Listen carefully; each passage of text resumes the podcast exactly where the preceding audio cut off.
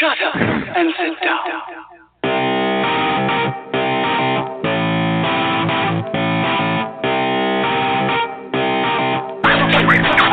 Good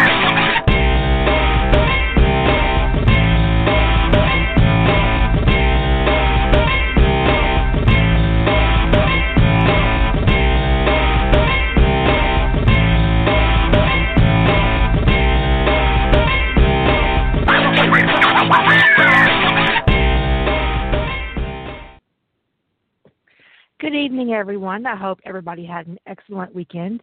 Um, I just realized that since we moved to the new chat room, I don't know if I've seen Boo.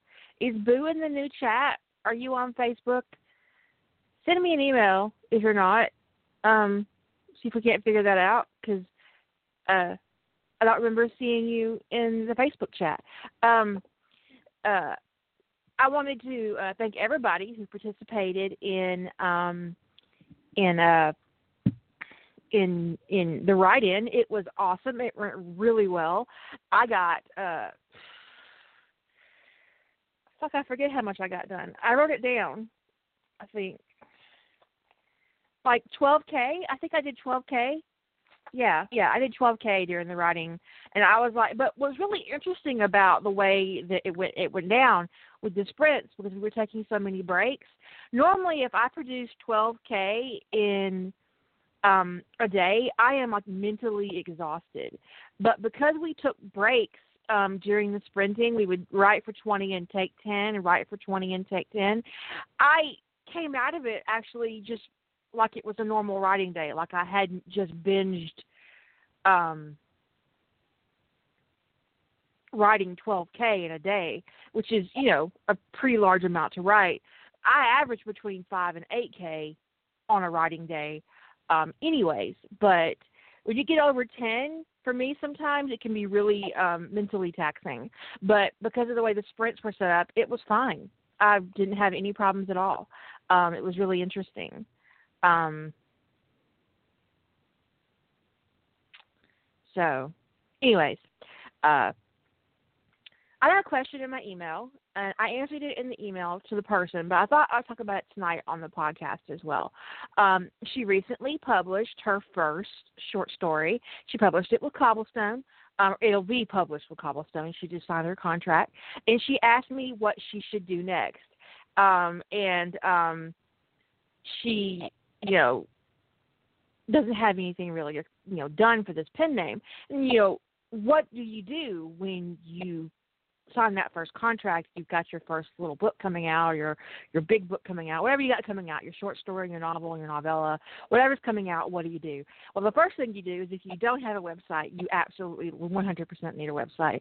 I started Kira's website on WordPress, and I actually run a lot of WordPress sites now. Um, but uh, I'm I'm a big fan of WordPress. The free WordPress is very serviceable for a new writer. It will do, it'll do it'll be the best thing um, you can do for yourself as a set up a website. Uh, if you are in fandom and you are comfortable connecting your fandom persona with your new pen name, do it.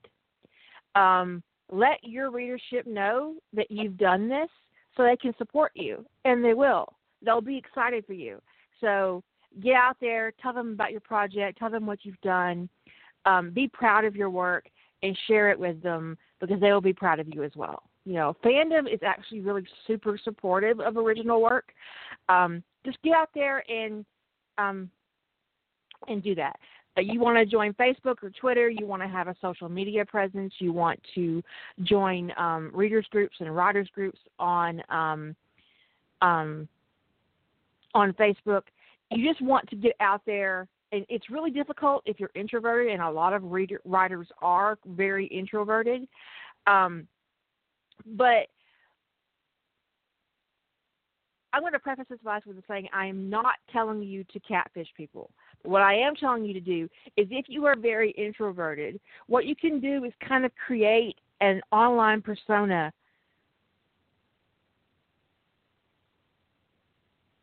where you tell yourself that you're outgoing.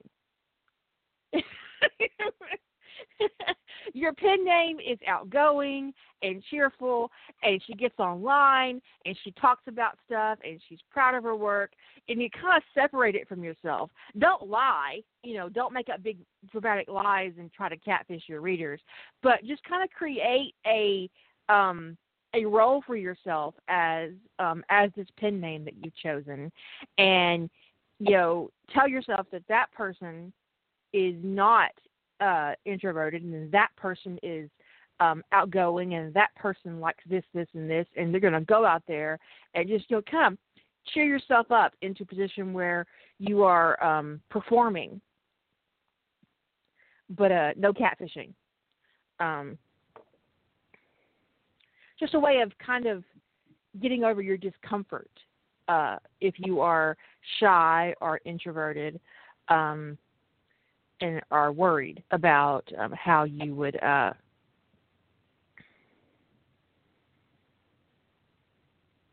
participate online as a writer, just kind of um, separate it into a job and um, see if that helps. Uh, and it may or may not. I mean, I don't. I don't really know. You might have noticed that I'm not particularly introverted, so I can't guarantee that that will be uh, excessively helpful for you, but I hope that it will be. Um, but definitely the first thing you do if you don't already have one is have a website. I honestly recommend that if you are at the point where you're ready to start submitting work to other to, to publishers and stuff, that you already have a website because a lot of publishers before contracting you will look online for your presence. They will look at your social media, they will look at your website, and if you don't have any kind of presence, it might they might be inclined not to contract you. You got to make the appearance of being very internet savvy, being someone that they can trust with their investment. And publishing someone is an investment. They are investing you in you, um, in hiring editors and hiring cover art. So, so you have to do your part. You have to get out there and um, sell your work.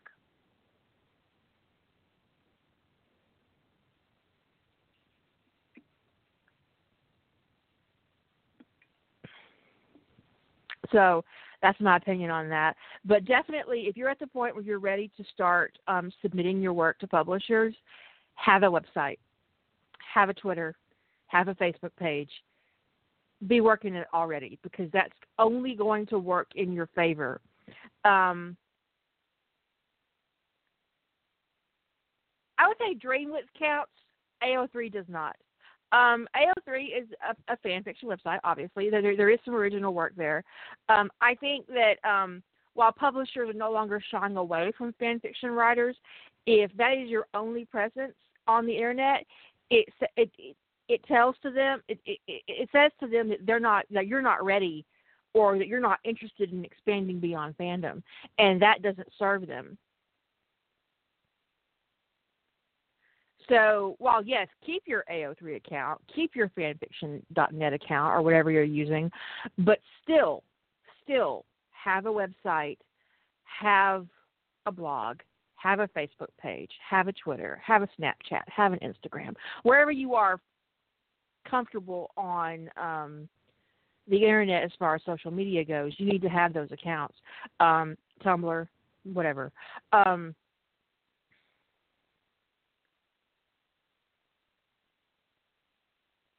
So, but you can't be, you can't have a small presence. You need to expand.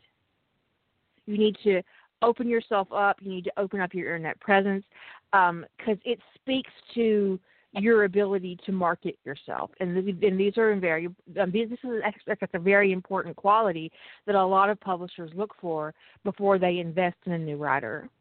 Um, you get a small independent press like Cobblestone who's more interested in um,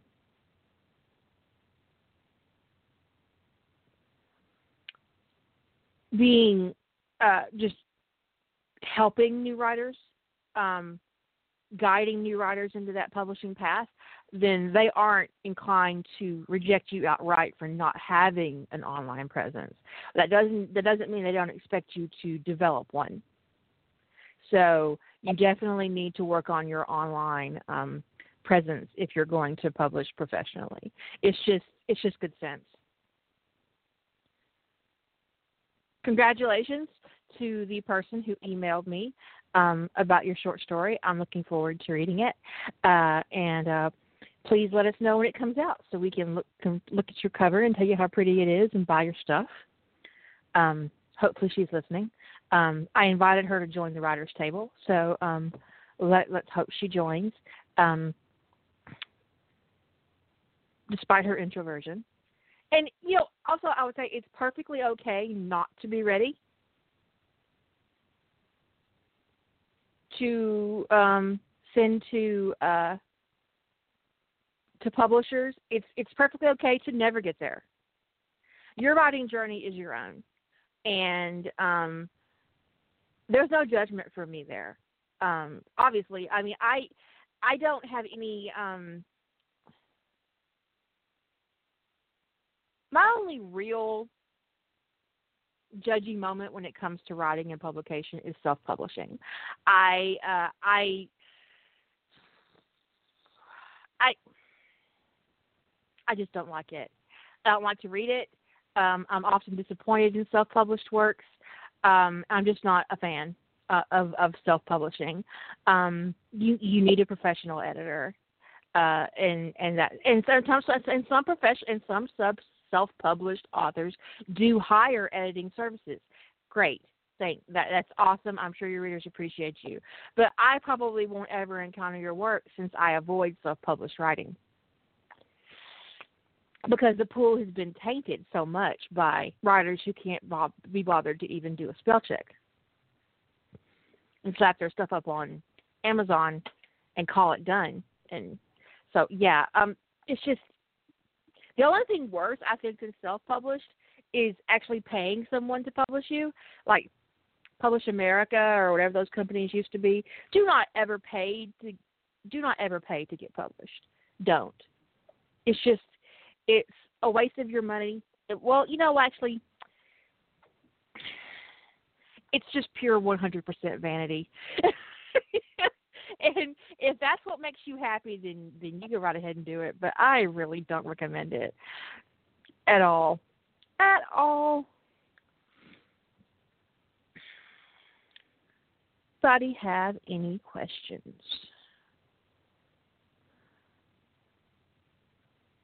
Because that would be really, really helpful.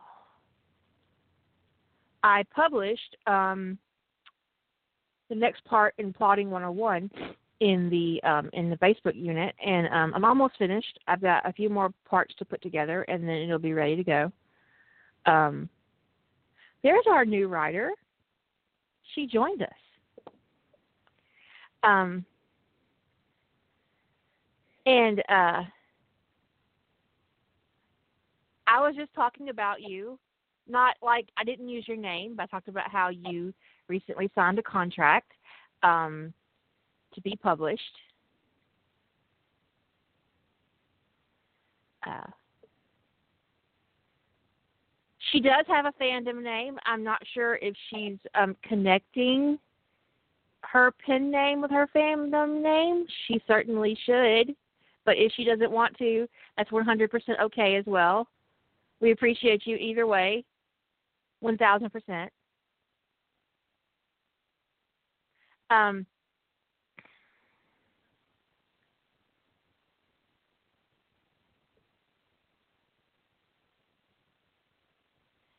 but uh yeah, super congratulations on um on publishing um or signing your first contract, especially at your very young age. I am um super pleased to uh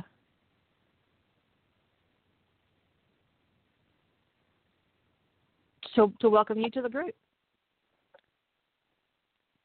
There's her fandom name. She pushed it right out there. Congratulations. Um, I fucking forgot what I was doing. Uh, but um, look at me. All right, I earned my rating. It only took me 15 minutes. Congratulations to myself. Okay. Um, your first publication is always so exciting. Um, it's always so uh, awesome um, to get that first uh, contract under your belt. Um, and I think you made an excellent choice. Uh, uh, it's a great company to work for, and I always have really fun in the editing process. Um, so I hope you do as well. Um, your first editing experience can be kind of harsh, so um, just go into it knowing that it's not personal, and just go from there. And um, because your editor is prepare is preparing a, a, a, product for the market, so it's not personal for them. Although your word baby is always going to be personal to you, so you just gotta you just gotta set that aside when you go into the editing process. I've never had an editor be an asshole to me outright. I've had a proofer be an outright asshole to me, but that was an entirely different circumstance. Um, with a different company. So no worries. I think you'll be fine. You'll be great. I'm sure my dirty old male listeners do love to listen to me curse. I think that's probably the only reason they actually listen to my show, um, which is fine. Fine. Um, I appreciate the ad revenue regardless. Oh, I'm sorry about the dragon and the fire dick. I'm I'm really sorry. We had or was it Discord or was it here? We had an unfortunate conversation about um Sauron and the One Ring, and um and what what had happened was is that Jilly and I'm blaming her even though she's not here. I and I, I blamed her. I, I I blame her that she she said that the one ring could become a deeply unfortunate cock ring. And of course, immediately I thought fire dick, or you know, and lava and volcanoes, and it just it just actually degraded from there. And there, and there's no other way to put it. So yeah, it it, it was it was terrible. It was a terrible moment in our Discord history, and we barely even started our Discord history.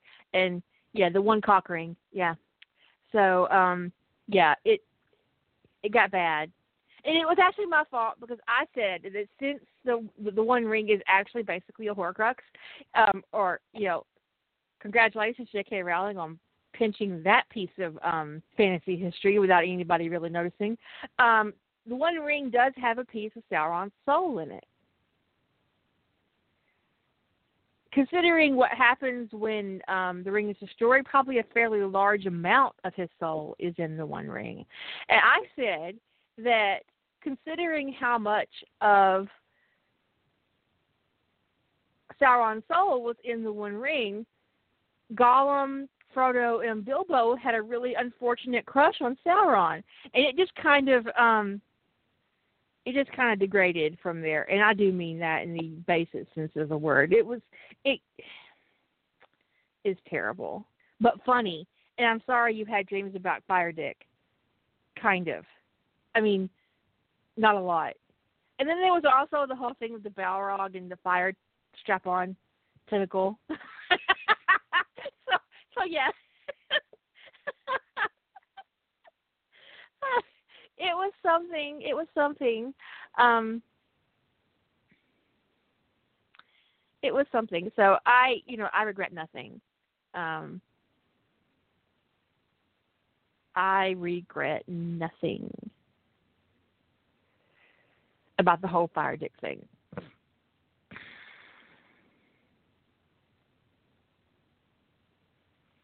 Although I'll probably never be able to look at a cock ring again without thinking about the One Ring.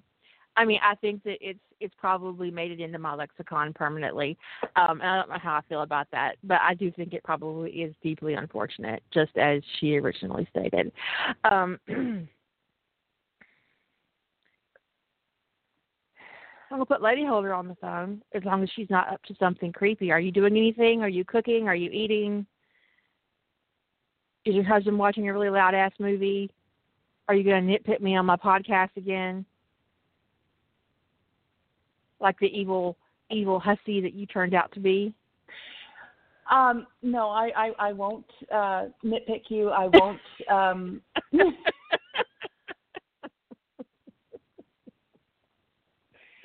Let's Oh, talk about God, your no. publishing experience because yours Oh. is newer than mine, and so Quite.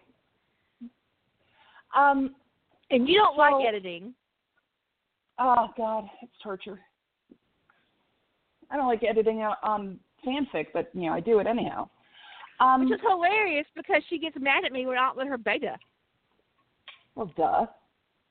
You know what that is? I mean- she loves to nitpick other people, but she doesn't want to be nitpicked herself. Actually, no, I don't mind the nitpicking. What I mind, honestly, is the buildup in my head of, oh my god, oh my god, oh my god. When I open this up, it's going to be a sea of red, and then you know you open it up and it's not nearly as bad as you expect it to be. So Oh. you know, oh. yeah, I have anxiety. I'm a cucumber with anxiety. Don't you know this? I think consider I think considering you're probably a pickle. Yeah, probably. you're an anxiety pickle. I'm an anxiety pickle. Yes, I'll take that. Yeah. And honestly, I'm an anxiety pickle that I think had the first hot flash on Friday, and that was so hideous. you had your So, first hot yeah. flash? Yeah, I think so. Man, my first hot flash, I thought I was having a heart attack. I no one told me how it would feel. I was like, what the fuck? Because you know, women's supposed to have a different kind of symptom for heart attacks than men do. So I'm the one Mhm. I was looking that shit up, right? I said my arm's not hurting, but maybe it's Mhm. not supposed to. And then I was hmm all up in it, you know, just trying to figure out what the hell was was wrong with Mhm. me. And um I actually ran a fever of a of a 102 during my hot flash. I don't even know what was going on. Um, I just know that I spent most of the day feeling like my office was on broil. So, and nobody else was complaining about the heat. So I figured, yeah, I was having a hot flash. Fan fucking tastic. What a wonderful thing to get for EAD. Lovely. It's like having a volcano So- in your chest. It is just like this overwhelming heat. And I was not. honestly, my mm. hot flashes drive my husband out of the bed. I'll get so hot, mm, I'll wake lovely. him up in the middle of the night, just radiating heat off of. He says it's like sleeping next to a space heater. fucking lovely. Oh, the things we have to look forward to. So, getting us back on track. Okay, um, Margaret, you don't have to rub your youth in our face. How old is she again? Margaret, honey, how old are both you? of us, both of us could have birthed her. Let's put it that way. Oh, Jesus God. Comfortably, of age, we could have birthed her. Oh, So, fuck me. Um, okay, no teenage I just got your waiting too. Lovely. 19. Oh, yeah, honey, I definitely could have had you as a child of mine. Yeah. Okay, so, um, wow, I feel like a dirty old broad saying all these things in front of a baby. Right. So, doing the the, I had a bit of a of of a lead up to editing because um, Kira had been my um, my beta for for a while beforehand, and I basically goaded you, not quite through a, any particular plan in it, into giving me a pretty professional edit on something before I turned in my first um, professional manuscript. And after recovering from that edit, the next uh, the professional one wasn't quite as bad as I was thinking it was going to be, but it wasn't. Not, none of them are fun. Okay. Um, yes, it's my word baby. I Um, actually enjoy the editing process as long as my editor isn't an asshole. If I remember right, and you, I haven't, you had I, one I that was haven't up- encountered about the an word fun. asshole at Cobblestone. Yeah, that that was a proofer. That was a proofer Mhm. at a New York house who didn't want me to use the word Yes, cunt, and that was honestly none of her business. Her job was to make to make sure the format was good and to look for typos. And I'll have you know, I have never misspelled cunt. Not so much, no.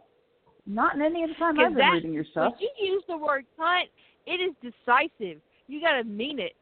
Mhm. Anyways, that was not the same thing. Um, but Yeah, I've never no. encountered an asshole um, editor at Cobblestone.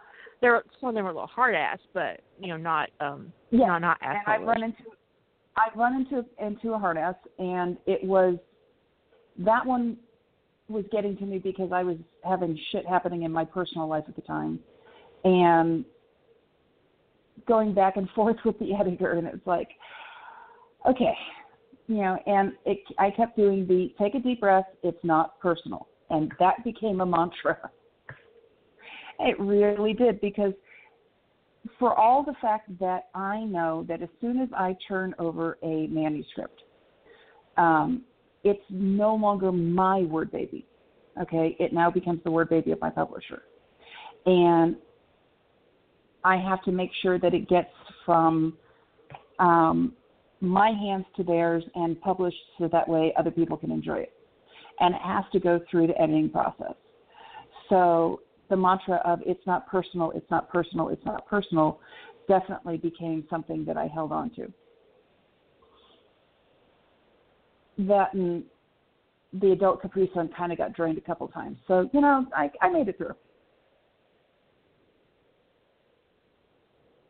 Yeah, and I honestly am with you in thinking in some ways that fan fiction is a fabulous training ground for writing because if I didn't have a thicker skin because of the beta work that's been done and people nitpicking at my stuff and being able to put it up and say, you know, hey, here's my word baby, you know, I don't know if I'd ever done it. You know, I don't know if I would have ever t- taken the chance. Chocolate is fabulous too. And since that's all you can have unless you're in another country that has a lower drinking age, keep eating the chocolate, Margaret. Yeah. So, Um, yeah, keep eating the chocolate. We're watching you. You you just like got like forty moms. You just got adopted by forty moms. Um, congratulations on your adoptions. Uh, oh, honey, you're in my state.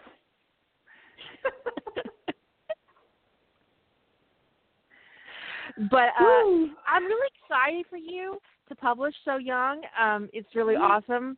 Uh, I um, I'm just I'm really super excited for you. So I'm You're gonna have a Um, good time.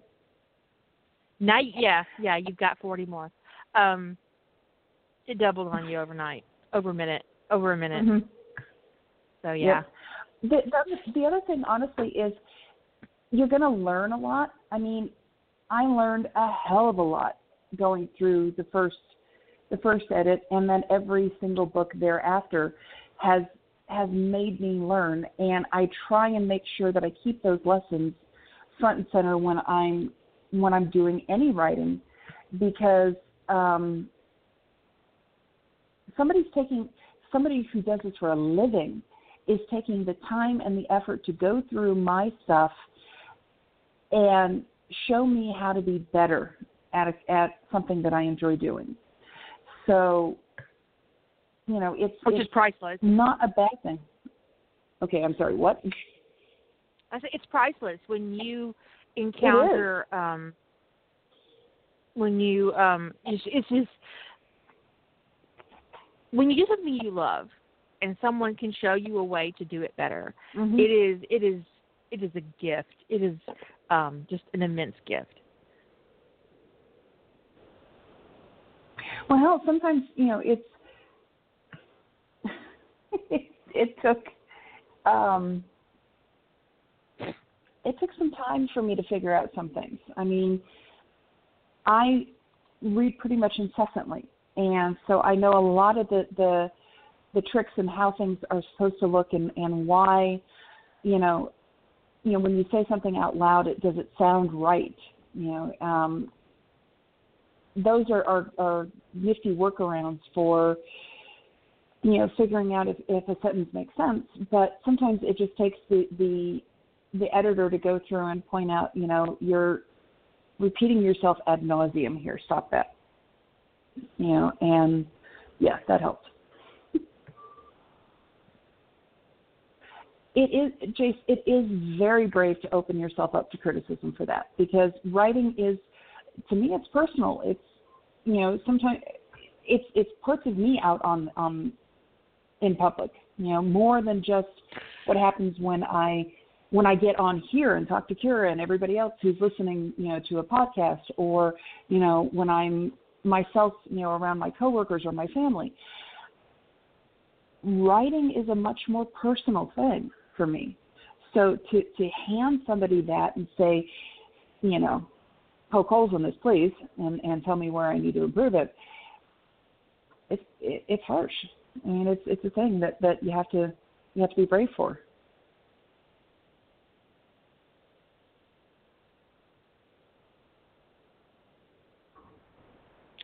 So there's a writing quote, and um, it uh,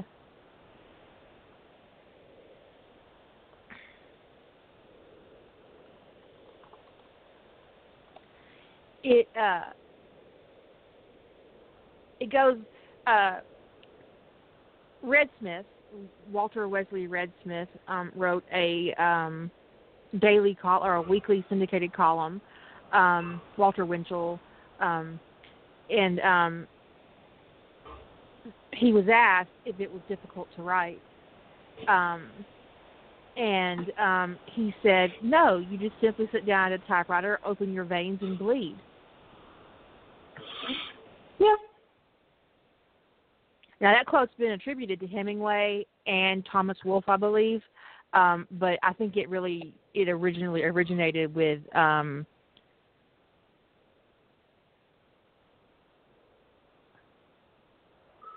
uh, this that columnist, and it's just been kind of appropriated over the years. And it, it's actually it's a very good um, analogy of what happens when you write. I loved trash romance when I was young.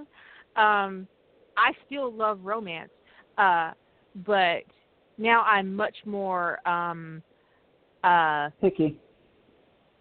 I'm picky, yeah, about what I read. Mm-hmm. Um, and um, I don't want the cliche of a strong female character. I want a strong female character. And there is a difference. I want a character who is strong and competent and on her game. And mm-hmm. I want to read about a woman who doesn't need a man but wants one.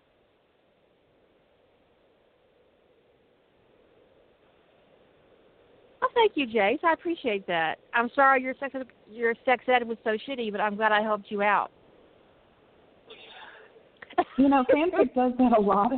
You know, because it it seems like you know, unlike standard run of the mill romance novels that I remember reading when I was much much younger, um, fanfic doesn't. At least the, the stuff that's not you know absolute shit. Um, does pretty good with the whole this is reality of sex. You know. Tiffany, are and, you the Tiffany that did my art? Because if you are, are you? If you are, it's beautiful. I love my art. I love my new art. I love all the art you've given me. If that if that's you, Tiffany, you're right, Tiffany.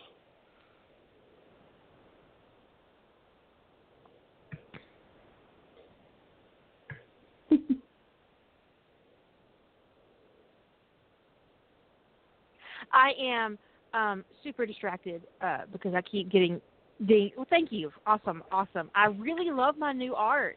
it was very Yay! inspiring. Beautiful. Um, and actually, when I posted it on Facebook, someone who had not read um, Harry Potter and the Soulmate Bond, your art inspired them to go read it. So, thank you. Go you.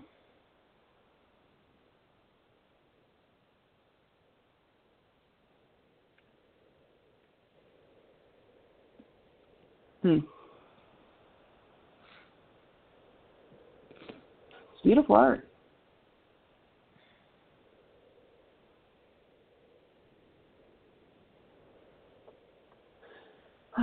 so why are you distracted other than the artwork?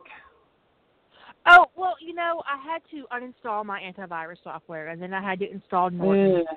Um, um, because I was having all these conflicts with the Windows update, um, and uh, a lot of it was solved by just stop using Chrome because Chrome is such a resource hog.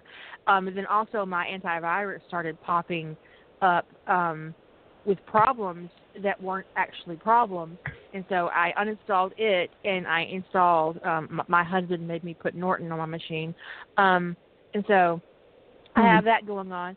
And then I have a whole bunch of different chats hitting me, and um, I had Discord on, but it wasn't doing anything. Anyway, I've just been a little distracted. Um, but um, I think that uh, that being a part of a writing community um, is very educational. We learn a lot from each other, so I hope that you guys learn a lot from me and from each other because it's like the best thing you can do for your craft is to, to surround yourself with other writers and be open to their experiences. Well, hell, we all did. We all saw that meme with the Comic Sans thing, and then we all went, "Eh, suck it, might as well try it." And lo and behold, I'm writing in that now. It's making it easier. yeah. During the So- write-in, I wrote some of the crackiest fic I've ever written in my life. It's awesome. It's awesome, it is cracky crack. It is like sarcastic.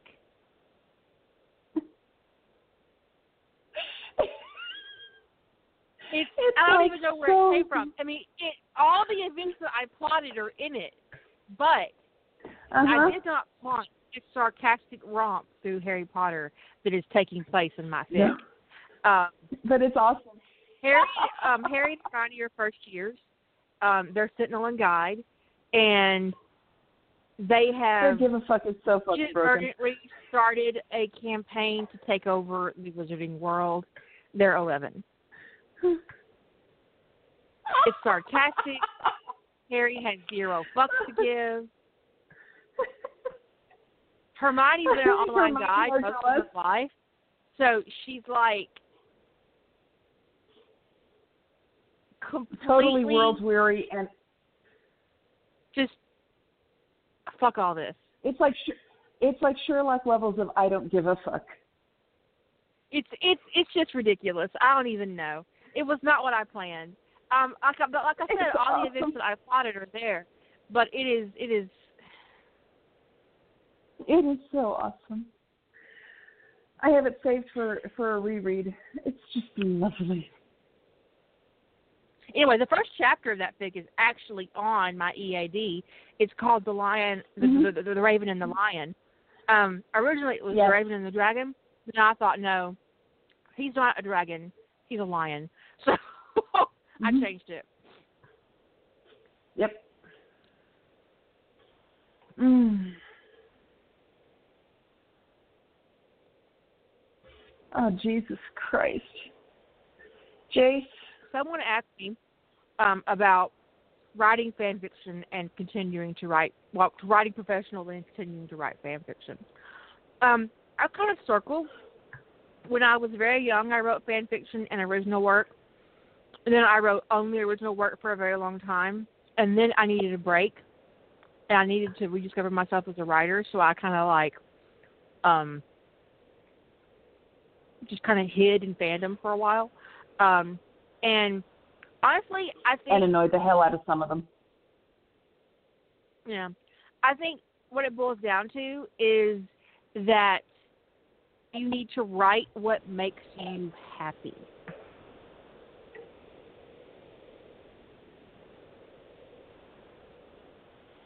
Write what pleases you. Worry about what to do with it after the fact. If it's original and you think you can sell it, try it. If you can't sell it, put it out there for free so people can read it.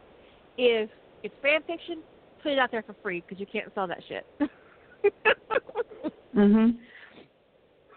But really, just honestly, um, embrace your craft and enjoy it. And just keep writing because you know, I I have absolutely horrified Esther, myself I by going back sure and looking at the I early stuff. that jagged fucking the car gif. I'm pretty sure you did too.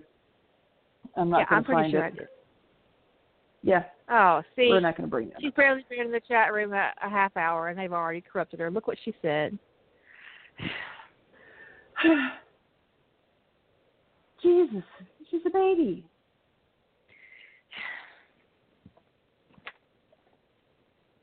We are such bad influences. We got our baby rider dirty. Oh. I think she came in that way. That's hilarious. Okay. Ah. I was gonna say, um, oh God, what I when I read the stuff that I did when I first started writing fanfic, when I actually gave in and started writing instead of telling stories to myself in my head, and I look at the stuff that I do now, I honestly have a, have it's like, wow, that was rough. So practice is a beautiful thing, and fan fiction is a fabulous way to get it. Well, okay. We didn't have to, to do anything to her. She came this way. Okay. You sure she's not related to That's Senna? good to know. It, she could be. She could be. Yeah, yeah, that's, that's the thing. Okay. Okay. No, she's not old enough, Ellie. Oh God. Ed. Yeah, we're gonna have to give her a dry corner. Yeah. Oh God. Oh my God, Ed. Ed. Corner in the corner in the corner. Oh my God. Tree shagging. Hey, I made a comment on it, at least in one of my EADs. Yeah, Yeah. it it features prominently in the, um the Shield Maiden of Erebor.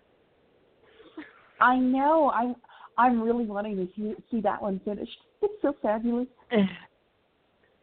My favorite um Hobbit project I'm working on is actually not um online anywhere. Um and it's one where Bella is just she pretty much decides that Gandalf's plans for the for this for this trip across Middle Earth is bullshit and she puts the company on a boat and um she uh decides that she wants to sleep with uh, Thorin, and she does because she's going to have some of that. And um yeah, she's just you know she's Feyborn, and she's um she's got wings, and she's um she's wanted by the goblins for being the queen. Um and she's just a real asshole actually and I really enjoy her character a lot in that sh- in that story, but it's not online anywhere. So that's all cocktease. I just it's my favorite one. Although I am really fond of Bartered Bride as well. Um, I love I- uh, Bella coming into the mountain and just saying, "No, this doesn't work for me, so I need to fix this." yeah, that works for me too.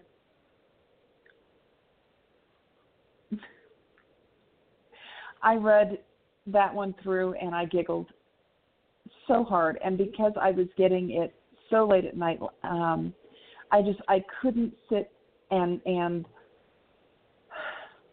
and cackle like I wanted to because the husband was sleeping. You know, it's, it's not exactly good form to, to wake him up because you're laughing so hard you're having to try and breathe. You know, it. Mm, I think I strained something trying not to giggle.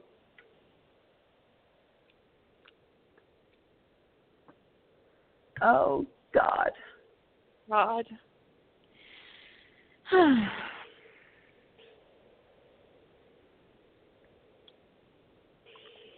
you know, I, I'm honestly thinking this is this is because of you. How is it my fault? Not fault.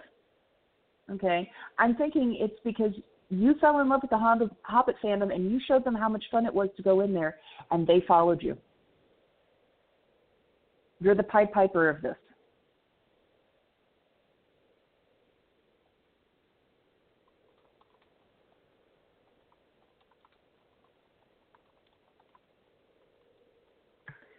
Oh Jesus! No, that one is your fault. Oh. Please tell me you were at least 18 when you read that. Why me? Please. because that's been online for six years, and um. Mm. um. Um. Oh God! Hush, hush! I don't want to hear you more.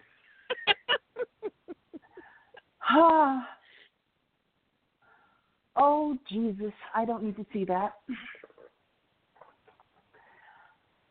You know, I don't blush for much of anything anymore, but that I think I did a couple times when I was reading that as the beta. And honestly, I think it in a couple, in a couple, I've others, seen some fucked up shit in the Harry Potter fandom, but I don't nothing it, is honestly as horrible as what I as horrible as what what?Az told me about in the in the whole inserting the dick into the dick thing that she read. Jesus Christ. Yeah, that's a bit much. I don't even know what to do with myself. Mm-mm.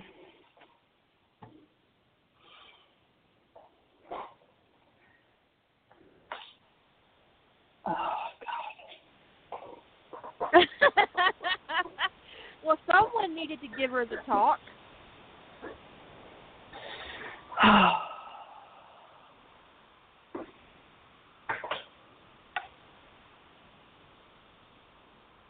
oh my God. Jesus. Don't these people have standards?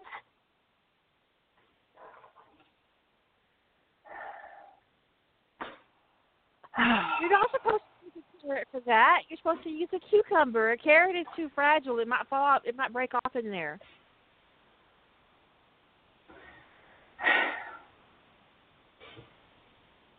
oh God. I'm just saying. I don't think a carrot is appropriate.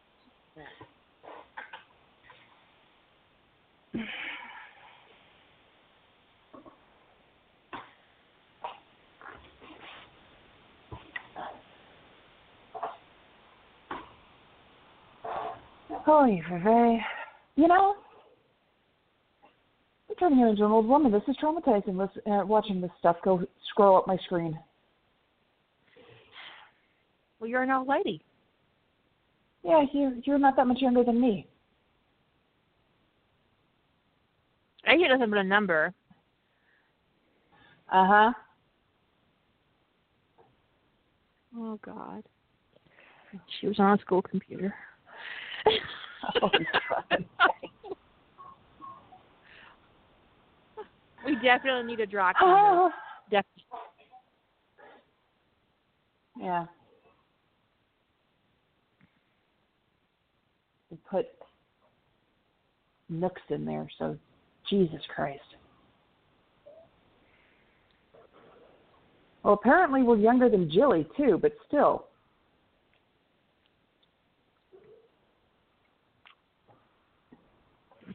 As a matter of fact, the only person younger than us is Senna. And you, as are an old lady too. You are an old church Mhm. lady. And you keep you keep reaching for the old church lady excuse when we do something that that you know gets your gets you all twitchy and shit.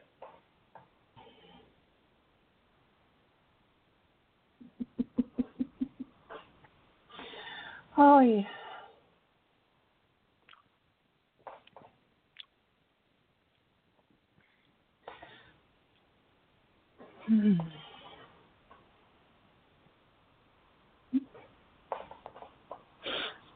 Oh.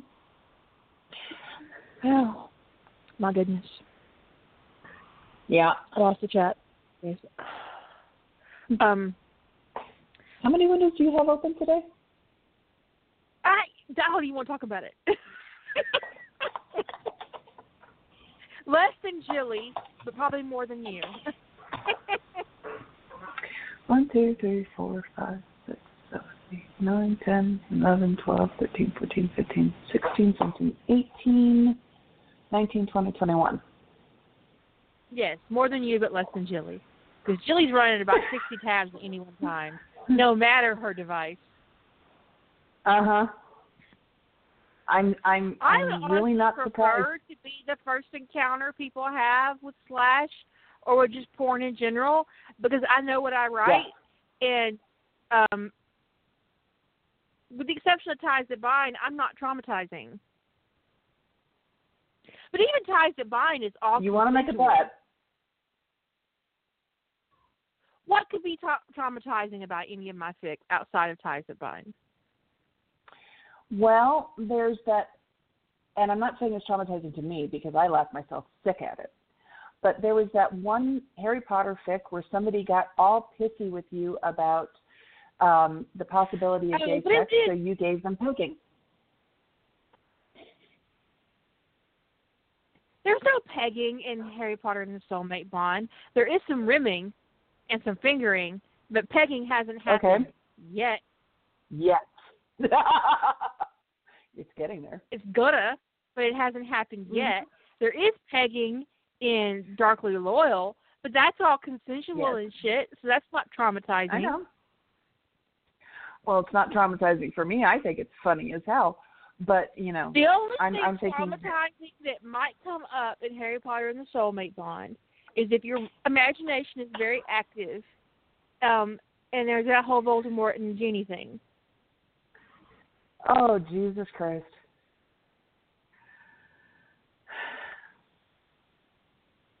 You know, I'm really I, I don't want to know what Tom would have talked her into doing.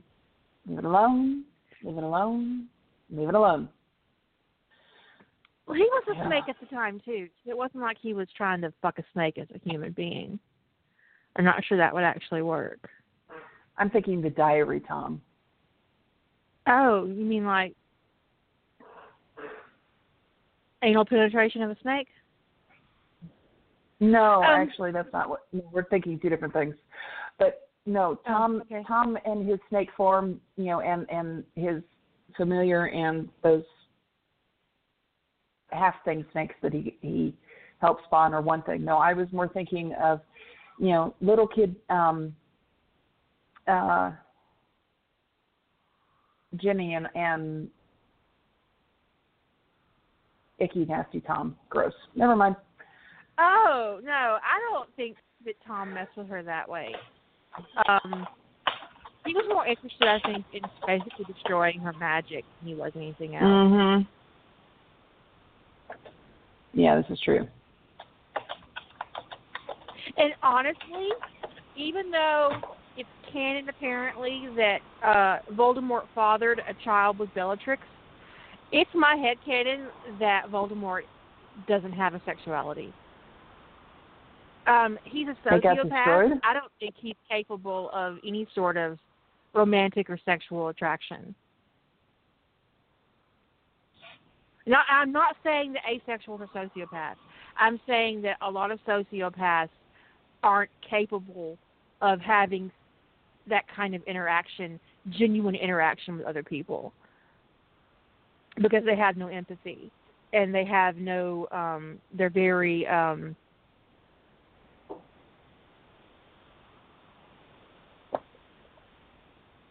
That's really annoying. My new van, my new um, antivirus software just launched a browser on its own and told me to install some shit that I don't want to install. I don't blame you. That's some rude shit. And it fucking launched it in that stupid Blue E Internet Explorer crap, which is rude. I've got it on my computer Look, just I because I have to. Voldemort has a ban one, much less use it to stir anybody's cauldron. That's just my opinion. Uh, And And I there was also no making don't a consider the squish first child um, canon anyway, even though apparently it is. I don't consider it canon, but then I also don't consider the epilogue canon. But who, you know, yeah, in the cursed child, um, it's revealed that uh, Bellatrix had Voldemort's child, and it was she was raised in secret, and in fact, she's like the whole catalyst behind what happens in the cursed child. Okay. But as I said, I don't think that the epilogue or the cursed child are actually canon, so whatever. Huh. Well, I missed that one entirely.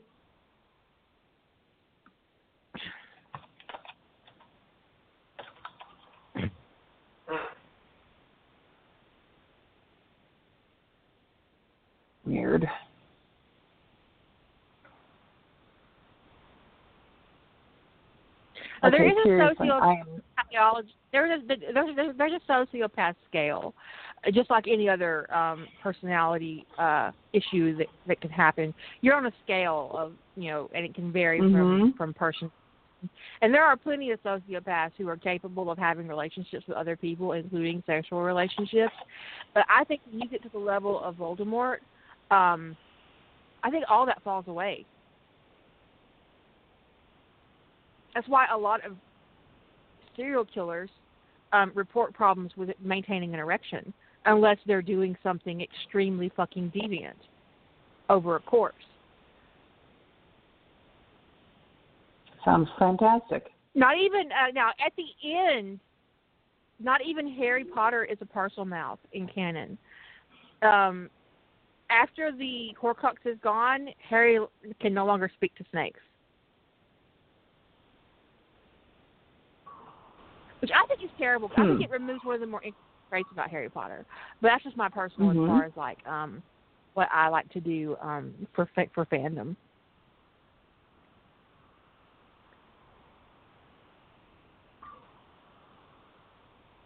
Well, also, I don't want to see um, any of the Fantastic Beasts movies, but most especially the one uh, Crimes of Grindelwald, because I am simply not on board with Dumbledore being hot. Shame on you, Law. What is wrong oh with you? God. How dare you? I don't know, like I said before in another podcast, the only way it could have possibly been worse is if they had cost, cast Colin Firth. Because if they fucked up my Mr. Darcy, I'm not sure I'd have ever recovered. It's it's it's just no. No. I've got feelings about this. Dumbledore should not be hot. Jude Law with his beard, his suit. It's ridiculous. He's a beautiful man. Why did I have to pick him? I know. I know. It was I mean, I'm glad you're working, Jude. I'm glad. Congratulations on making some money. But come on. I would There'll actually have preferred if Jude had did Grindelwald. Okay, I can get that.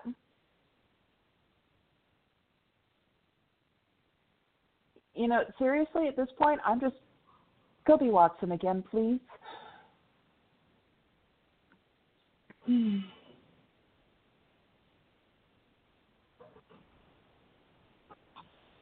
The suit is awesome, I have to say. I mean, Mm.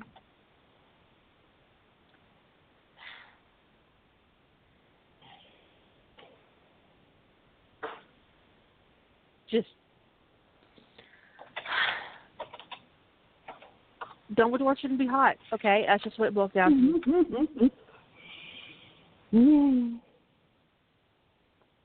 I am um, not on board with Grindelwald casting either, and not because of Johnny Depp's personal problems, but because Johnny Depp. Um,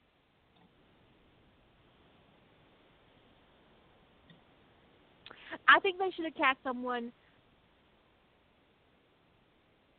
who could really make Unknown? Grindelwald um, resonate with evil, bad intentions, and I don't think Depp can do it. Depp's too quirky.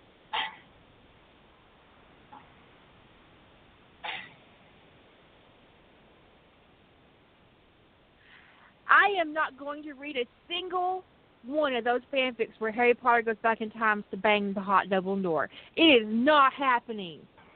Shame on you, fandom, in advance. I'm not even going to check for that one. I'm really not.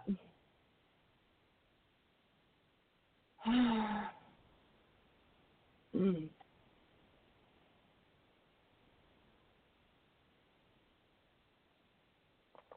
It's just terrible. I mean, I can't. What is wrong? What is wrong with them? Why, why, would they do that? Look at that picture of of Jude Law in that in that suit with the vest. It's Who would you rather have had as, as Grindel, uh, Grindelwald? As Gellert? huh? Who would you I would rather have have had? had Jude Law play him. I would rather Jude Law have played um, um Grindelwald instead of Depp. Okay. But you know who would have made a fantastic Grindelwald? Tom Hmm. Hiddleston. Can you imagine John um, Jude Law and Tom Hiddleston getting it on? Mm, Jesus Christ. Thank you for that mental picture.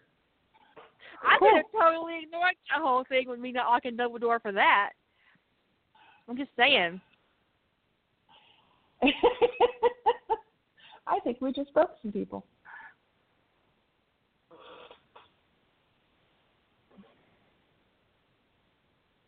If they wanted to negate um the fandom interpretation of Dumbledore, then they shouldn't have made him so manipulative in the movie. Because apparently he's a manipulative dick in the movies too.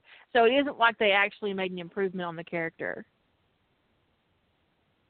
I don't see how they could have. And also, the motivation behind him not fighting Grindelwald before it got so bad makes Dumbledore a real a real big ethical problem because he didn't want to face Grindelwald because he didn't want to know the truth about what happened to his sister.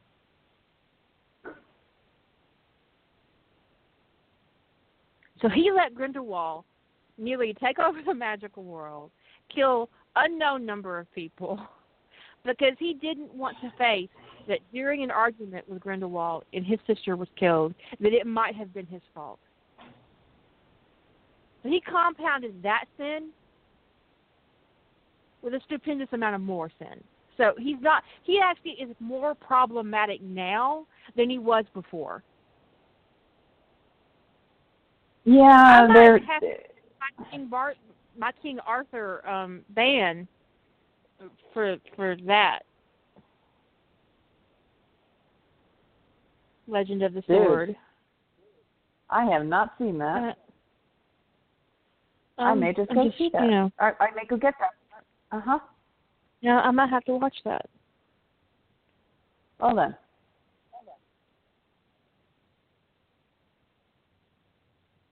I think that Dumbledore's um, cowardice is is really um, rooted in emotional um, narcissism. Um, I just don't think they did his character any favors with that particular uh, subplot. Um, Mm-mm. and here again, Although you they did him him all sorts of favors with the. a young, brilliant man um, into Mhm. doing his dirty work.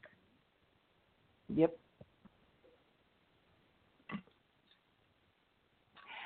They did him all the favors in the costume department this time, but no favors in the personality. He's just a very flawed,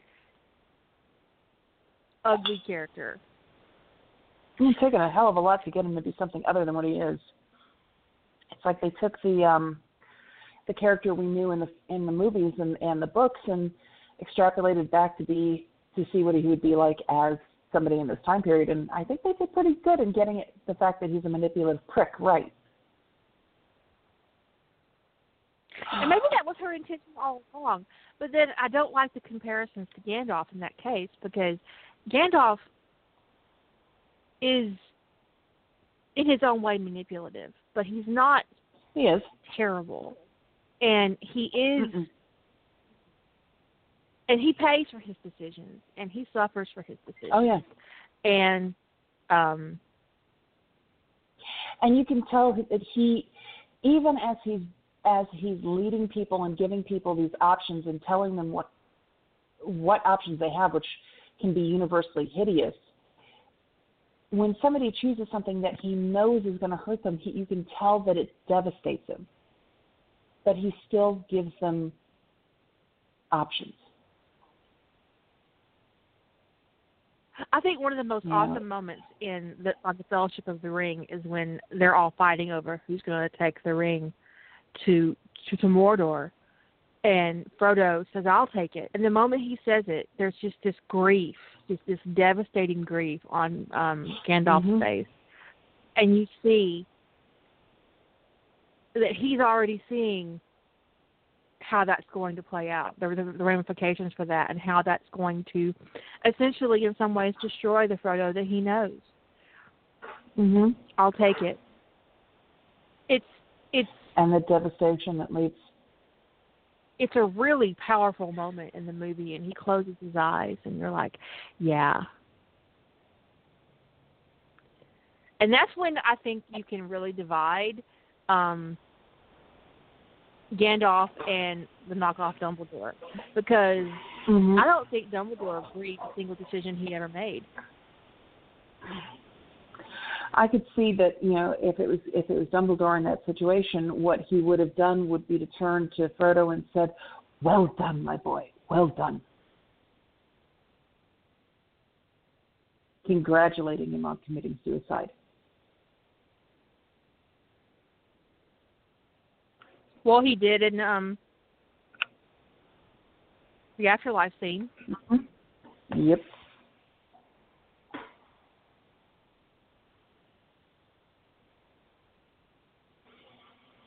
Oh yeah.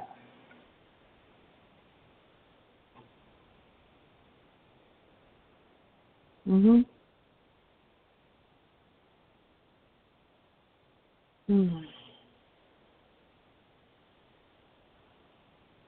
What bothers me most about the epilogue isn't even the Harry um, Hermione situation, which is hellacious as far as I'm concerned. What Mhm. bothers me most is that we know by the way he named his child that Harry never woke up to Dumbledore's manipulations. The moment we meet Nope. Albus Severus, it's hammered home that Harry Potter never realized what Dumbledore did to him, and that is horrific.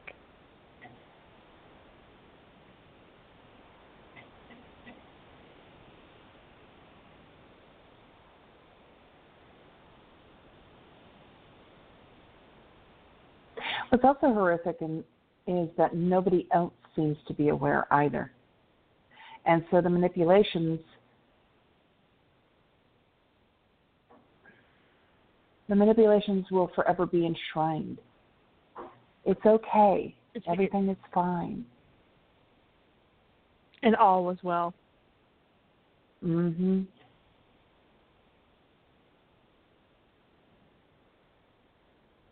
It's really not, but mm.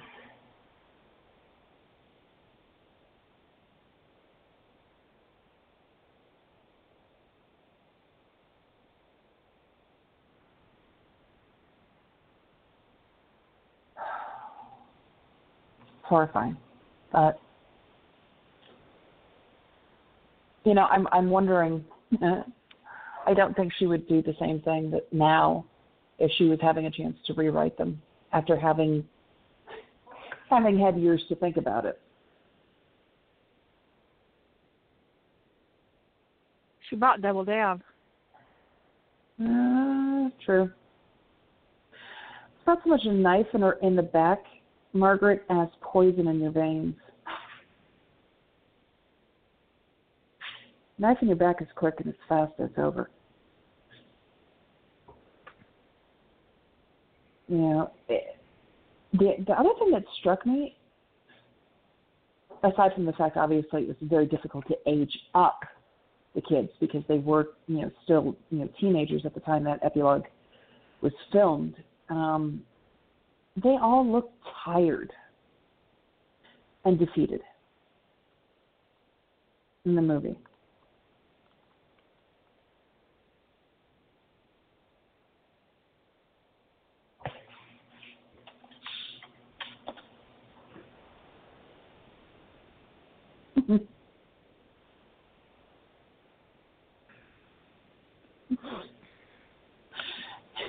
what there's too lot. I think that's why we all sat there and rooted so hard and enjoyed the hell out of. You know, sometimes you can look at the people in the chat room and then and, and and the way they respond to things, and you can just pick their house out. yeah, well, I never You're made totally any secret of mine. I am not.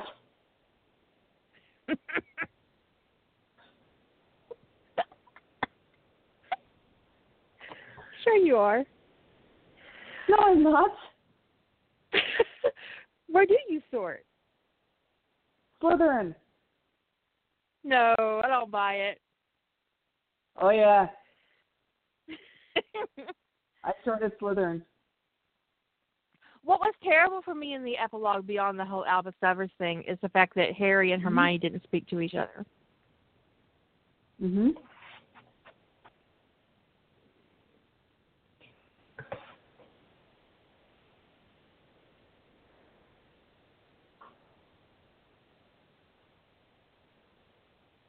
Don't know. The fact that you picked out organs that you could add so that your victim could survive doesn't speak To Gryffindor or Hufflepuff to me. That's 100% Slytherin, sweetheart. I'll just poison them. It's too much effort to sit there and stab them in the back. People squirm and scream. Poison blood. it's done. It's over. I'm not so much worried about the blood. It's the noise. You know, my ears hurt after for high pitched noises.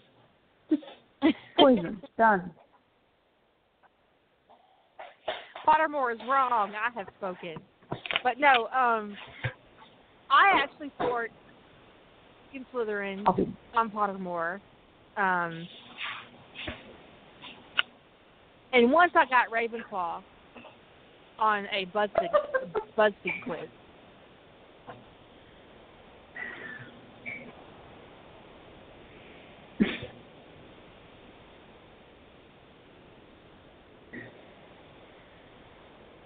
Pottermore has spoken, huh? Love it.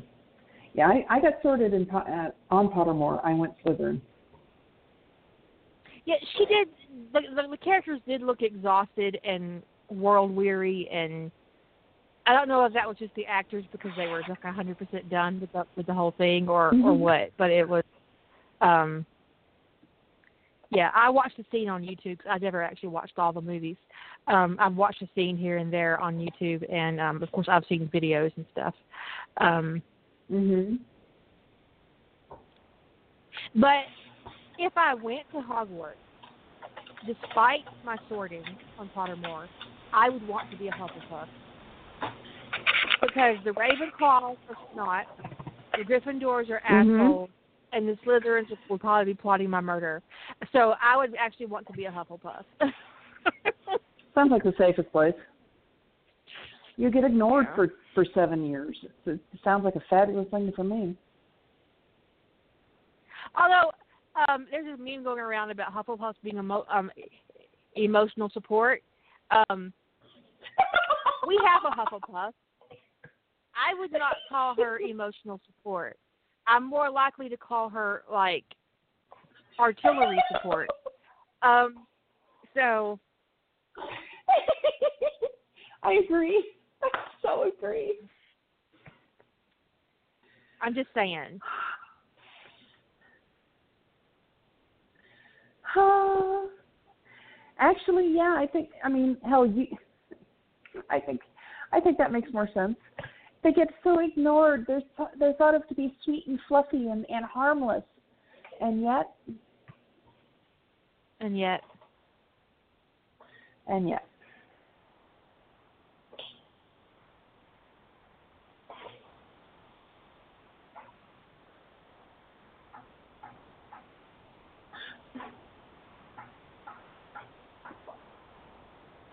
There's a reason Az has her own corner.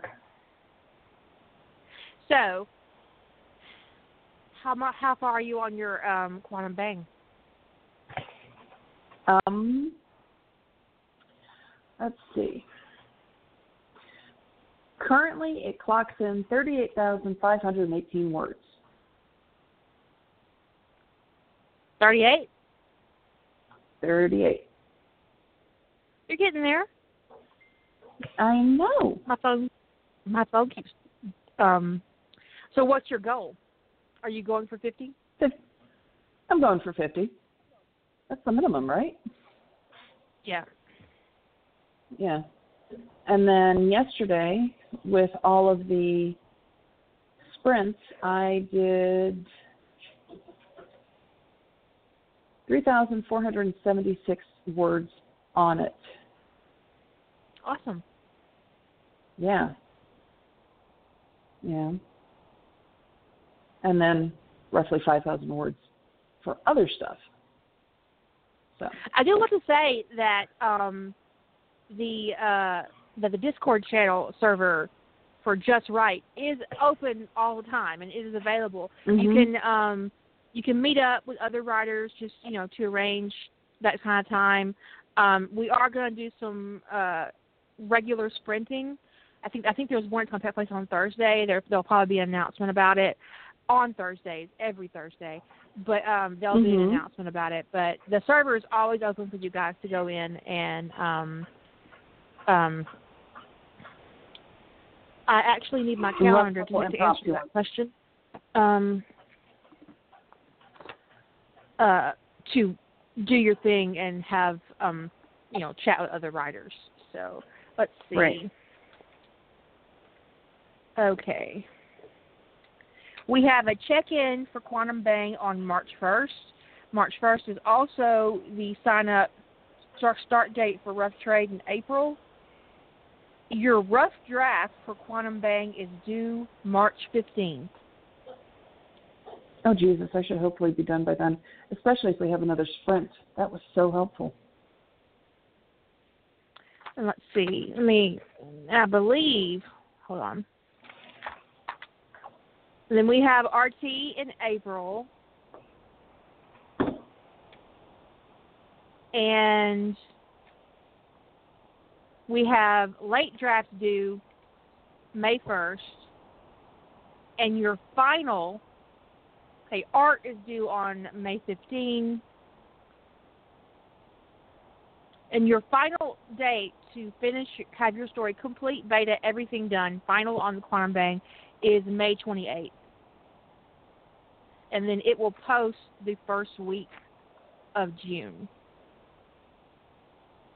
Yeah. It'll post to 1 through the 15th of June, and then we'll be gearing up to do. Um, also, that's when July signups for RT will take place. So, Busy uh, but all those dates are available on quantumbang.org if you uh, get a chance to write them down, and they're all and the dates for Rough, Trade are available on roughtrade.com. I believe that's a dot com. No, no, no, it's a dot org. It's a dot org. Um, don't even know my own shit. Yeah. So, um, Dot org. yeah.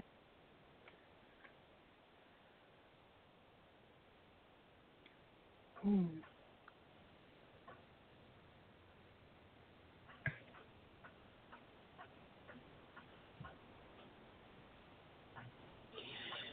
I'm 38,000 words in. I've actually got mm, about seven or eight hundred actually on uh, paper that I need to type over. So that'll put me up in close to 40, and then I just need to um, finish everything off, get everything done, and then do the following action, and then I'm done, and I can ignore it for a bit and do something else.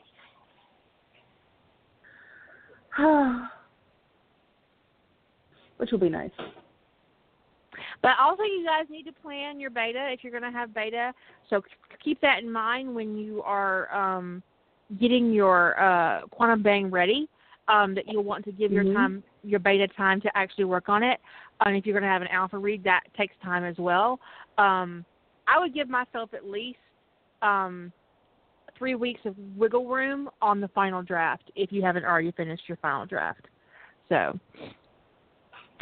just to make sure, just just to give yourself a little bit of time.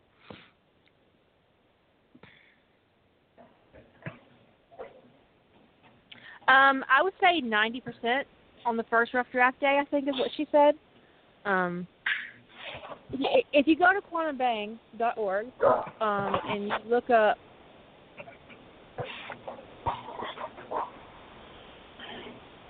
I think the author rules Q and A. It should be there.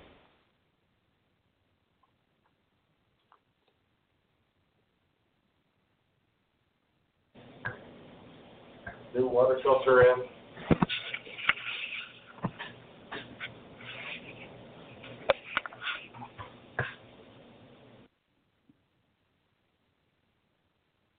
So um, just go there. And if you have any questions, of course, you can ask. Um, you can just send Jilly a contact form or whatever, and she'll get back to you on that. Um,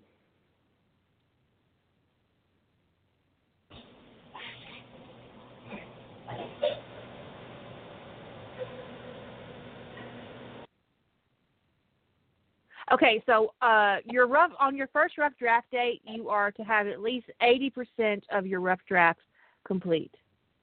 So if your goal is fifty k, then um, then you need eighty percent of fifty k. If your goal is one hundred, you need eighty percent of one hundred k. Uh, so if your goal is 50 by the first rough draft date, you should be able to, to present to us at least 40,000 words of 40. story. Yeah. So, and if your goal is 100, you need to produce at least 80k.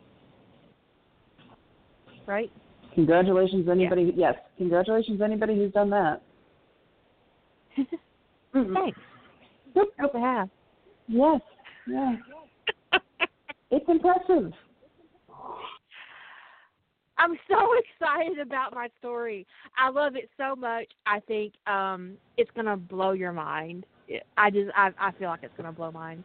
Um, it's just it's definitely gonna yeah. it's gonna cause some tilts. There's some serious tilting coming ahead. I think I'm enjoying that idea. Oh my God, yes. Yeah.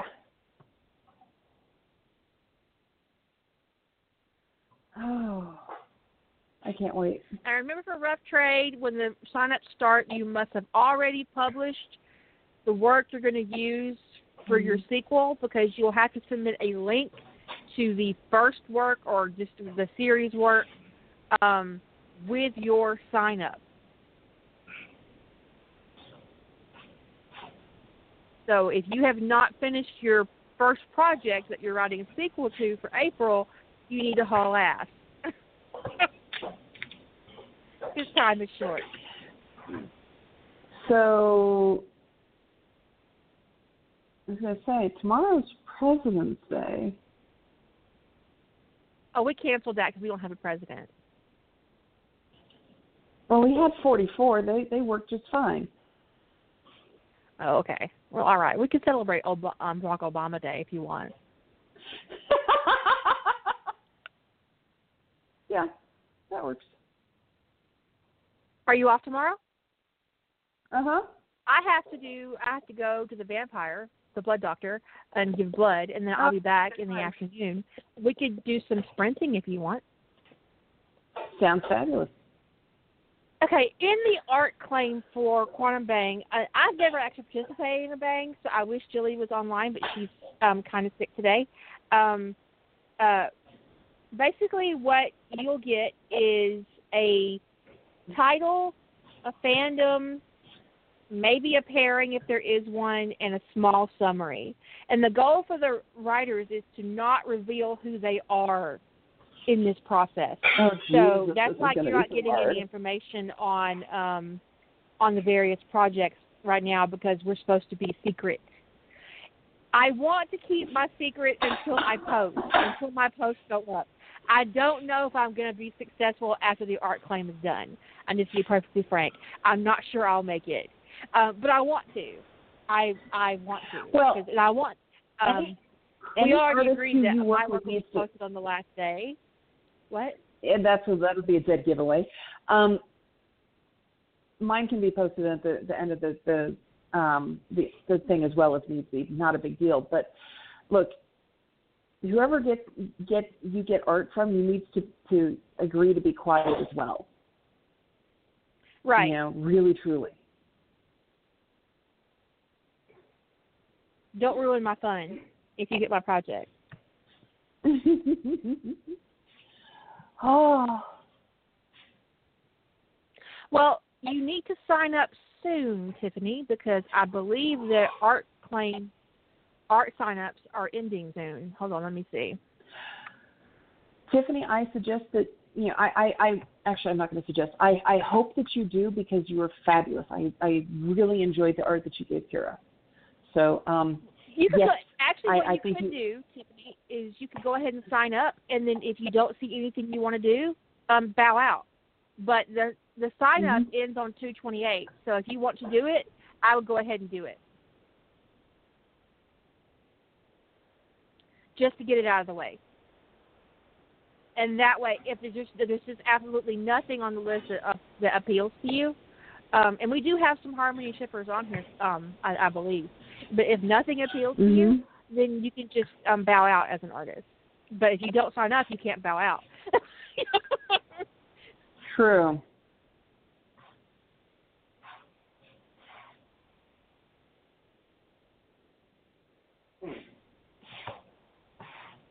But we have 102 authors participating and only 32 artists. So we would like some more artists. Please, thank you.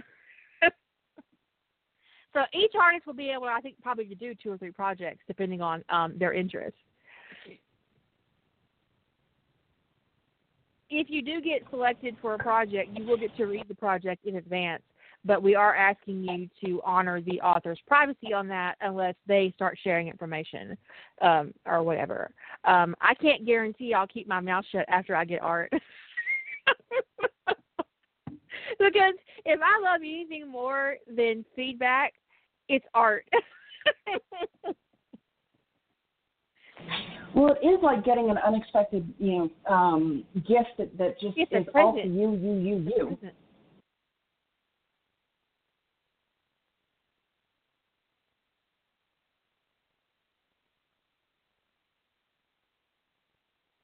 Have actually done some art for my work, my my story already, and I couldn't help myself. I did one thing, um, so I'm looking forward to getting more art because it's just it's really exciting. I I love art.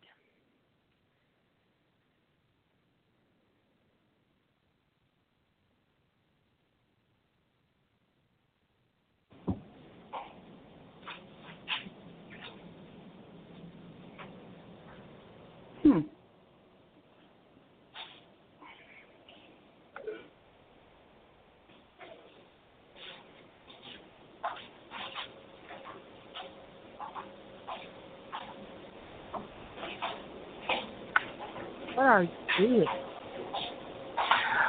I was walking around the kitchen because the husband misplaced something and I, I was trying to find it. It sounded like. Do you guys ever watch um like those shows where they're looking for ghosts and shit? It kind of sounds like she was in, walking down some kind of creepy hallway in a mental institution with a camera, waiting for a ghost to pop out. Not so much, no. Just in my kitchen. I use I use um what's it? What do I have? I use Paint Shop um Paint Shop Pro. I also have um, I use uh, FotoJet online um, to to make uh, banners and stuff, and um, the art for the like the podcast. It's really cool, lots of fun. Um,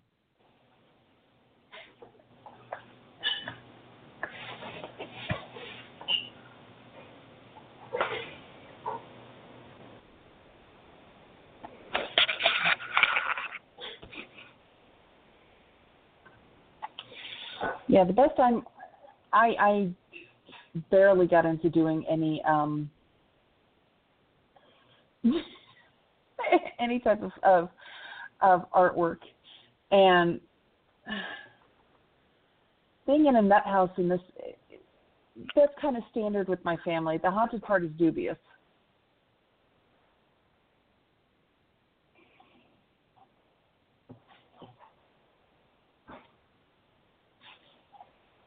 It's our goal in Quantum Oh. Bang for every story that gets submitted to have art.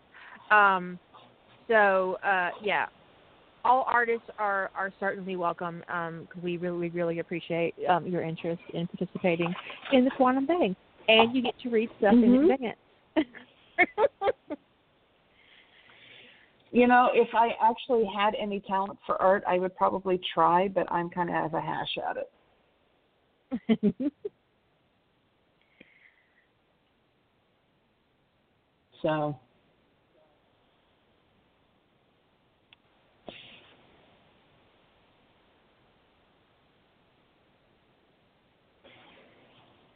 yeah, I'm not that great at it. What it says about myself that um that my first thought that she sounded like she was in a haunted nut house, it's because that's pretty much all I watch on Discovery. And Destination America is like either I'm watching rednecks run around the woods at night looking for Bigfoot, or or I'm watching shows like they're trying to find ghosts, scaring the shit out of each other. Because so that will help. never not be funny. You need so much That's help. just it's just funny as hell.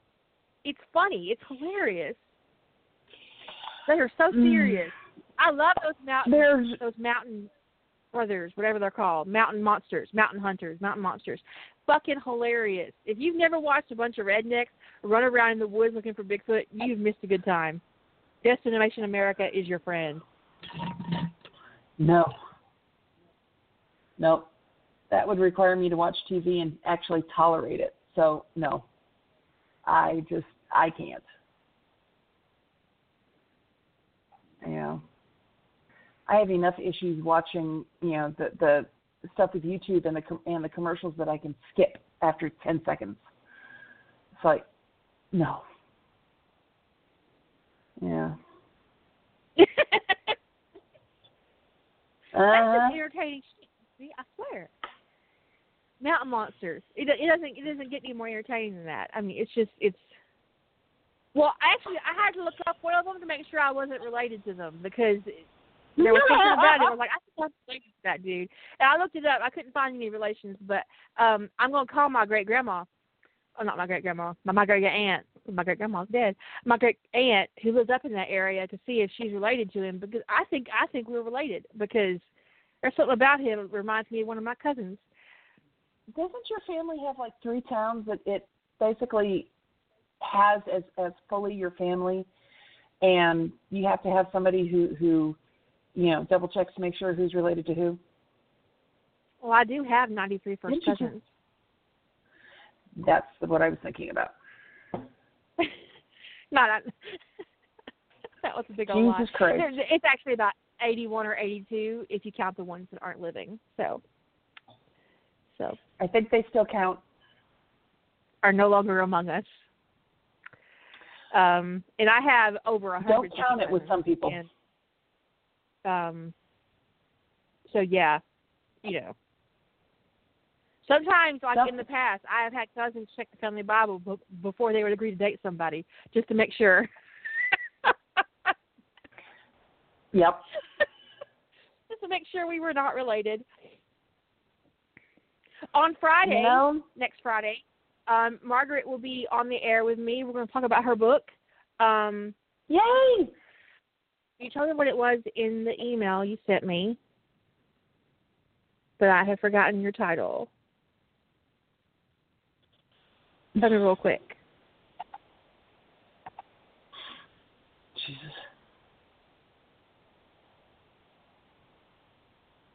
But Margaret will be on the air with me, and we're going to discuss her book and um, talk about her writing.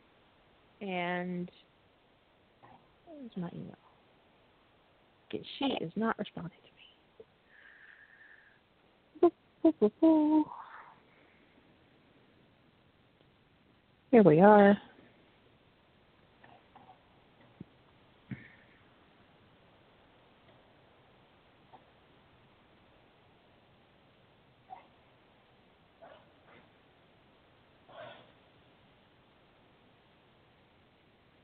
Maybe you didn't tell me. Oh, the Spring Prince. It's called the Spring Prince.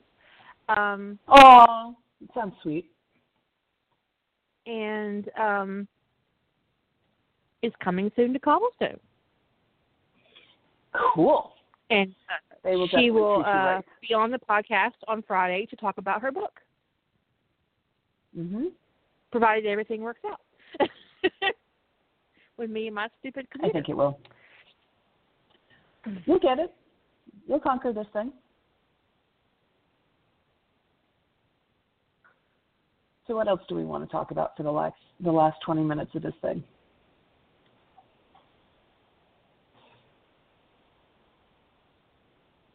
I do think I do want to do a little bit of ri- writing tomorrow, um, because it's President Okay. it's Barack Obama Day.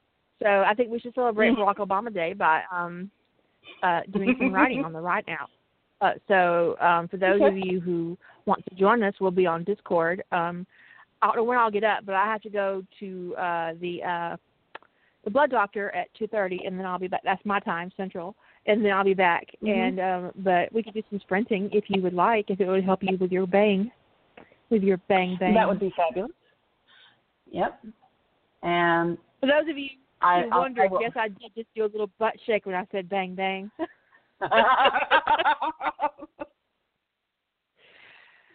yeah, sorry. I thought about it. Um, so I'm, I, I will try and stay away from from working on um, earthquakes because that basically doubled yesterday. I'm really thinking about putting that up on the new version up on the EAD stuff and just say here, here here's the extra stuff. Oh, well, we'll see.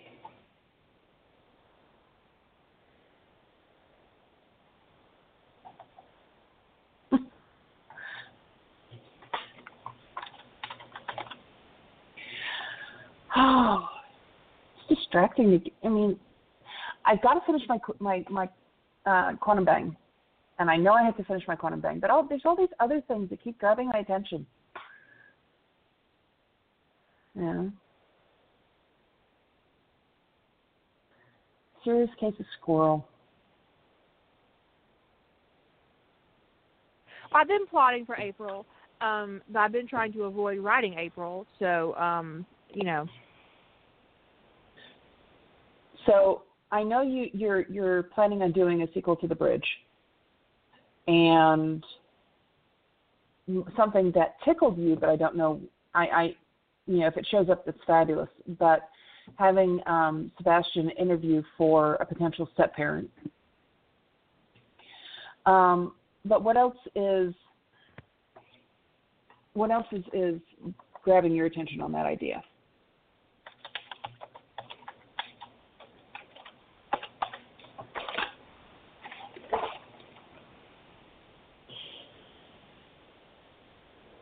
Other than the hives just I'm sorry. You're gonna have to you're gonna have to talk, ask me that question again because it went one ear and out the other.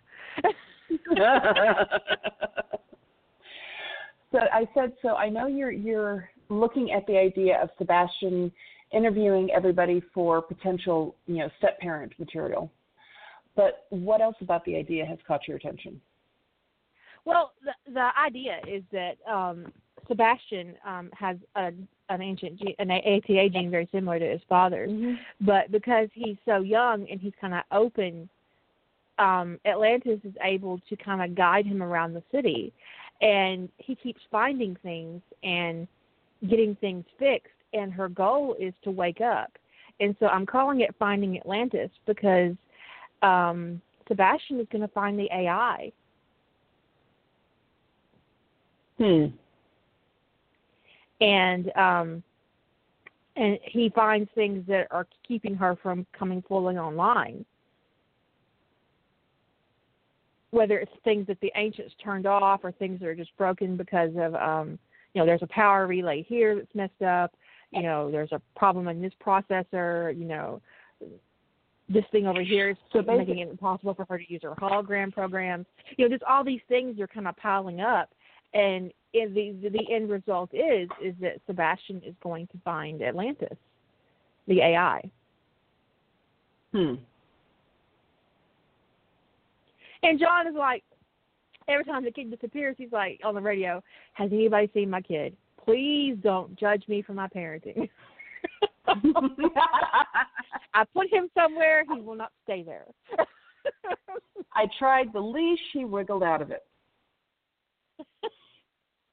the Marines are like, the, the colonel's off the city and be like, "Hey, Stackhouse, have you seen the kid? Because I lost the kid." the kid's Yeah. missing. I lost the kid. Can you get court martial for losing your CO's kid? I'm asking for a friend.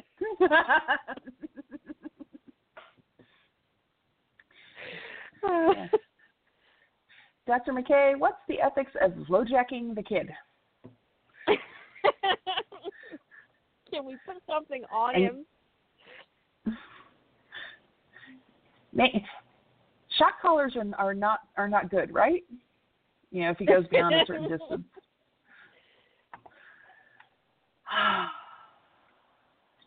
Is an electric fence completely out of the question?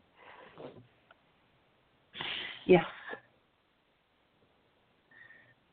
If we rip apart this transporter and, and attach the, the mechanism to the kid, when he goes beyond a certain distance, will it work?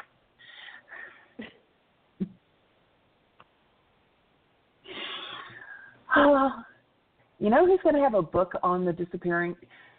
You know, he dis you know on on the fifth day, uh, third hour, you know, second uh, um, minute, Sebastian was reported missing, and the winner is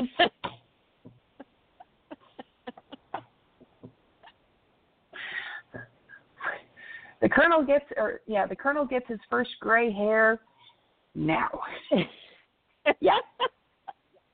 you know, I had this whole stuff, this thing where, Mm-hmm. um, in the bridge, uh, O'Neill kept calling him Junior, and the kid didn't like it, so that actually becomes his call sign, Junior. that sounds appropriate. Okay. So, um, yeah. Anyways, um, I'm really amused by my idea, and um, I've never actually had a kid as a central character before, and um, I think a lot of it will probably take place from his point of view, and um, I don't know, it's weird. I'm utterly amused by it secondhand, so you know.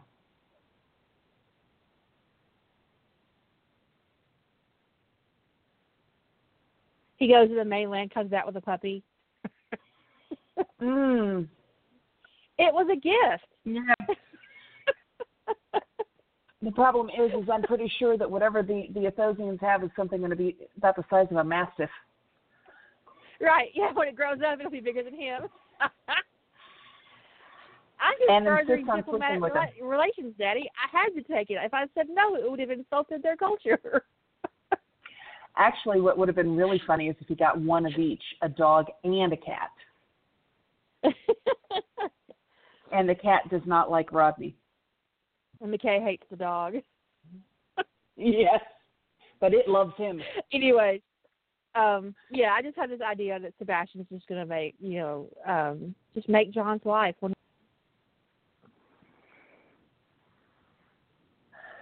Oh man.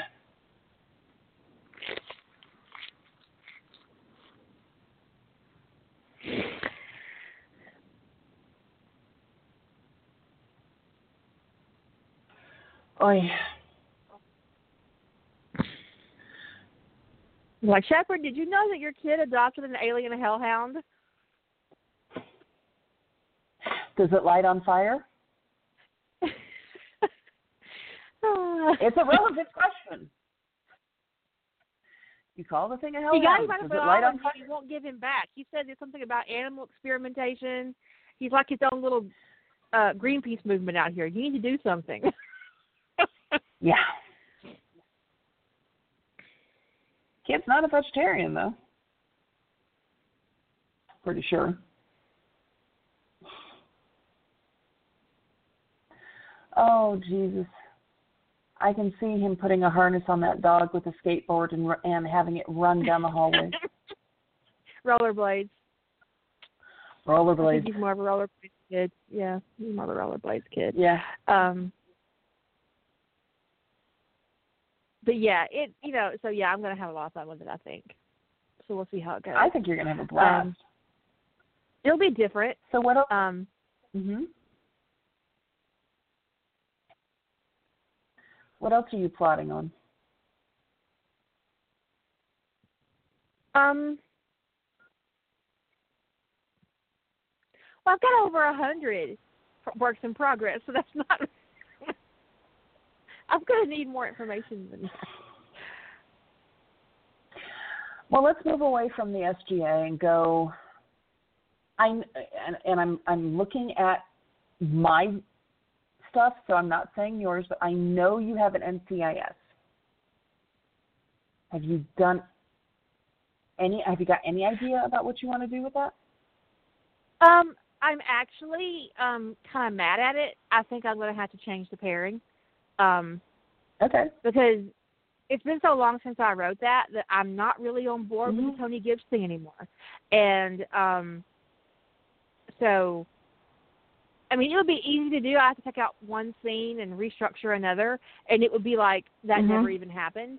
But it's on EAD, so that's True. kind of. Uh, but um, but I'm of the firm believer It's it's my evil shit. I off can of change a it if I want to. And I True. honestly, in that particular verse, I'm leaning towards Ian Edgerton, Hot damn. special ops, um, special operations. Um, Mhm. uh, Yeah, I enjoy. Story. I enjoy the It- hell it's out on of that EAD. bit. I never written Tony with um, Ian. I don't think. So I would No, you haven't. really I have. enjoy that. I because I love reading it. Mhm. Um, I have enjoyed But, uh, my uh, soulmate Mark Fick from the MCU, where I have Steve and Tony paired together. Um, I want to finish that. Ooh, Um, awesome. um, that's called With Your Heart on Your Sleeve. Uh, and it takes place after the first Avengers movie before things get fucked up, and then I, I get mad at all the Mhm. characters. Um, and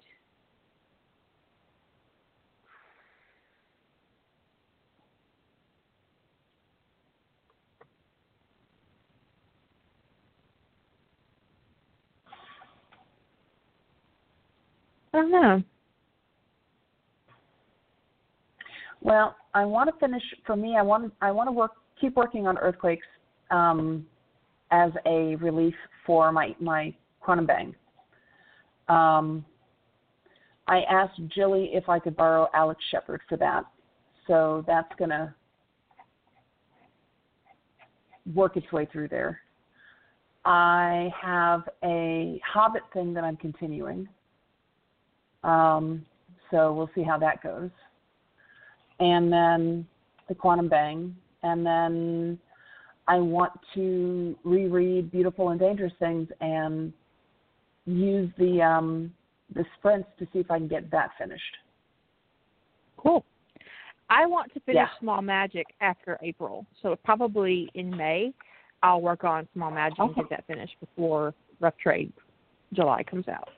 So excellent okay I'm only actually three chapters away from finishing um, the rough draft of Small Magic, and then I have to go in and um, address all the things that I know that are wrong with it. You know, like that fact that Crookshanks is still in stasis. yes I yes know. I totally forgot about him. I totally forgot about him. He's Yeah. yeah. stasis that she came to Middle Earth. Um, so yeah, that that's an issue.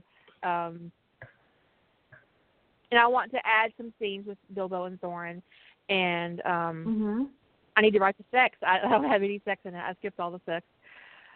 You did. That's kind of weird. I just realized that. Yeah. Well, it's a big ass story. I mean, and so I was just, is. um, but I want to go back in and add a whole bunch of scenes with Bilbo and Thorin and kind of spread out the narrative a little. Um, Mhm. and so, yeah, I'm considering actually separating it into three parts because it's already over 130k. So, um, I'm not going to tell you you can't do anything with it. I mean, it's your story, but you know, it's. right. I can see some of the I was thinking about separating obviously. it into 50k novels Okay. in that I can see where that would happen. K. Yeah. You know, I can. it, it would. It would work.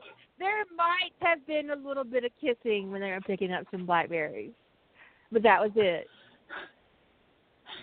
There was recording yeah. blackberries. Yeah. I'm. I'm pretty sure that's going to be it. We're, we're Um, going to go kissing yeah. goats. Mm-hmm. Just some blueberries. Uh, Yeah. but um, and I also want to write a scene where Harry takes Lily to the Shire to meet his grandmother. Um, Oh. and he has to kind of confess what he got up to on his other world um because that's kind of taboo having a baby outside of marriage in the shire so he's going to have to fess up to that and introduce lily to his grandmother so um That's going to go want over well. that. it will she'll be really happy to see the baby um he'll get a little lecture Nice. not not a big one Mhm. um because there's a lot of grief there because luna is dead Mhm. and so you know his grandma's not going to pile that on him um, but you know True. And if I if I'm understanding things correctly, um, there's only one possible human in that that group of people that came over, maybe, and that's um, Flitwick's mom, right? No, Flitwick's mom isn't there. Okay. Is she dead? It's actually my head canon that Flitwick is several hundred years old. So yeah, Hey. his human mother is, Okay. is dead. Um, uh, I don't know about his other relations, but Flitwick is there, and I haven't had any scenes with him either, and I want some. Um, because I Flitwick Okay. is going to start their magical school. That that's why I brought him. He's going to be their schoolmaster, Mhm. their headmaster for their. Um, he's the obvious choice for that, you know. So.